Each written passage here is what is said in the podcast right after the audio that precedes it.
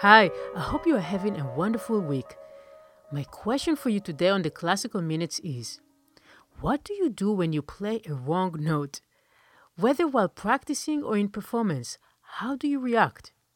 Do you get angry at yourself? What do you say to yourself when that happens? So many times, when something unexpected happens, we get angry at ourselves.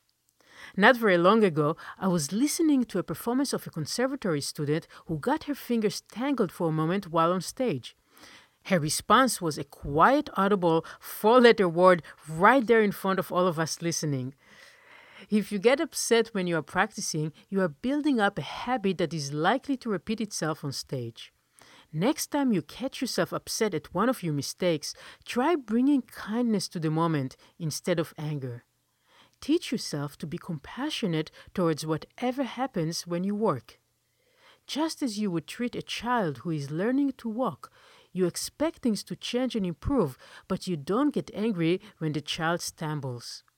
Of course, we all stumble sometime, and that's just fine. If you let go quickly, the next note you play could be the most wonderful music you've ever made. But if you get all worked up about it, then you lose the moment, and as you perform, you will not be able to make the next musical events the best they can be. I'm pianist Yael Weiss from classicalminutes.com. I'll see you here with more tomorrow.